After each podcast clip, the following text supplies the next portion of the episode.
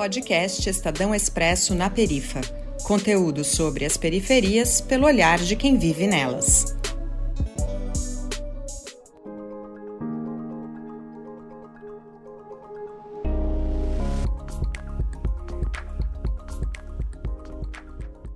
Olá a todas e todos, sejam bem-vindas, sejam bem-vindos a mais um episódio. Eu sou Arthur dos Anjos, radialista independente, e hoje eu vou conversar com a Rafaela Vaz sobre misoginia. Ela é graduada e mestranda em psicologia pela UEL, Universidade Estadual de Londrina. Seja bem-vinda, Rafa.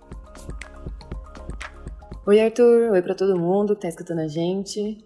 Acho que eu vou aproveitar esse momento e agradecer o convite, né? Eu fiquei super feliz de participar deste podcast. Espero que a gente consiga trocar, refletir. Eu acho que o mais importante é não fechar as questões, porque acredito que a gente vai tratar de questões bem complexas e que demandam ainda mais perguntas do que respostas prontas. É, então, bora lá.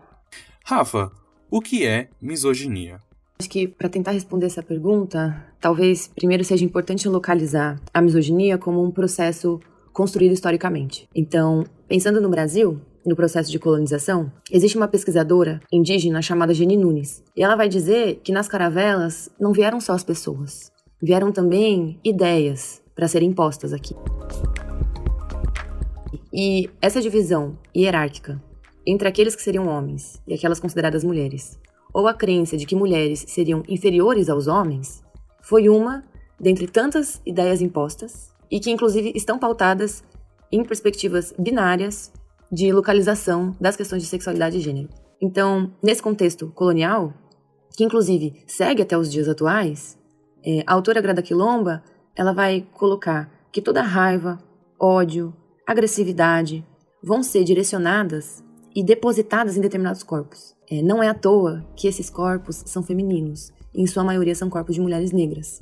E eu acho importante também lembrar das mulheres trans, que são as que sofrem de modo mais evidente é, discursos e práticas de violência e matabilidade. Então, quando você me pergunta como os casos começam, eu penso logo nesse processo histórico, onde a nossa subjetividade, nossos modos de existir, de se organizar, é, de sentir, foram e ainda são gestados em um mundo colonial e capitalista. E esse mundo, ele pressupõe a violência, ele pressupõe hierarquias, ele pressupõe desigualdades. Eu acredito que os casos de misoginia, infelizmente, nada mais são do que o fruto de um sistema que investe e produz processos violentos de classificação e hierarquização das pessoas, da vida. Então, a máquina capitalista colonial, ela, ela gira e sempre girou a partir da exploração e violência contra as mulheres, sobretudo as colonizadas e, e até mesmo a partir de suas mortes.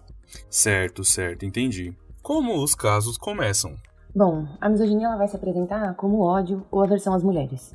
É, ela pode se manifestar de várias maneiras, incluindo a discriminação, a violência e a objetificação. Nesse sentido, a gente vai poder encontrar as agressões físicas, psicológicas, as sexuais, as perseguições, é, culminando em alguns casos no feminicídio. E aí, Pensando nisso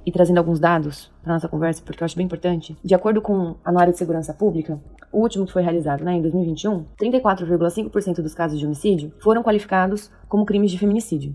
É um número muito alto. Entre as vítimas, 61,8% eram negras. É, agora, pensando na população trans, de acordo com o boletim número 002 de 2021, realizado pela ANTRA, entre janeiro e junho desse ano, aconteceram 78 assassinatos contra travestis e mulheres trans, sendo em sua maioria negras. Bom, por que, que eu trago, né, esses números? Porque eu acredito que eles ajudam a gente a refletir que quando a gente fala em mulheres, a gente está se referindo às mais diversas experiências em jogo. Nesse sentido, eu acredito que a interseccionalidade, um conceito desenvolvido por feministas negras, vai nos ajudar a entender como os mais diversos sistemas de opressão vão operar atravessando os corpos. Então, a gente pode pensar como que a misoginia ela acontece juntamente com o racismo, com o classismo e com a LGBTQ-fobia. Então, a misoginia ela não é um fenômeno que vai se articular de modo isolado. Ela vai ter efeitos diferentes dependendo da localidade que essa mulher se encontra. Então, é, um exemplo, né? Uma mulher negra da periferia da Zona Norte, ela vai vivenciar e, e vai estar submetida a experiências outras de misoginia quando comparada a uma mulher branca de classe média alta é, que mora no Morumbi. Uhum, entendi. Como isso nos afeta como sociedade? Olha, se a gente pensar que a colonização ela não aconteceu apenas sobre o território, mas que a nossa vida eh, nossos corpos, nossos afetos e sentimentos também foram colonizados, a gente consegue entender o quanto esse modo de se organizar, de dividir a vida de forma desigual, é extremamente adoecedora, violenta e falida. Né? No caso da misoginia, as mulheres são odiadas, reduzidas a, a objetos, em alguns casos mortas.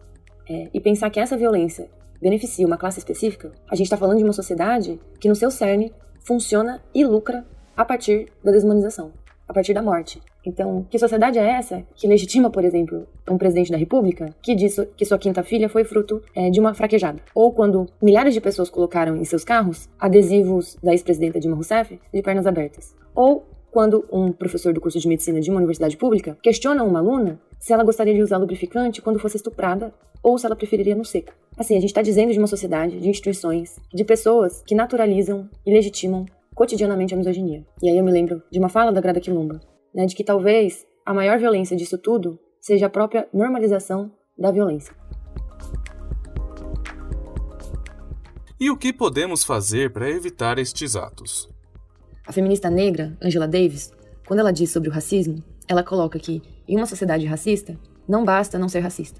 A gente precisa ser antirracista. E eu acho que essa frase nos ajuda a pensar na nossa responsabilidade, quanto também ao combate à misoginia, no sentido de pensar o que a gente pode fazer e mudar desde nossas práticas locais e cotidianas. Então, a gente pode formular perguntas, né? Como, por exemplo, é, como que a gente está construindo as nossas relações interpessoais? Como nos relacionamos com mulheres? A gente corrige o nosso amigo quando ele pratica alguma violência? É, como as mulheres estão sendo representadas nos conteúdos midiáticos que consumo? É, e o que eu estou fazendo para mudar meu comportamento e ideias machistas? É, eu acho que é um pouco por aí que a gente pode caminhar. Entendi.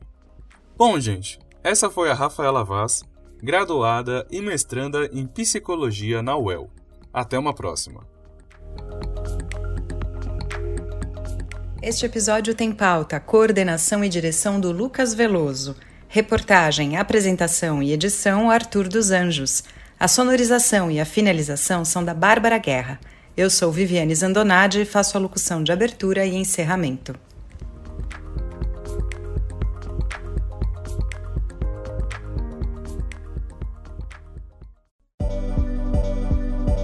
Você ouviu o podcast do Expresso na Perifa, um projeto da 99, empresa de mobilidade e conveniência, em parceria com o Estadão Blue Studio e coletivos periféricos. Saiba mais em expressonaperifa.com.br.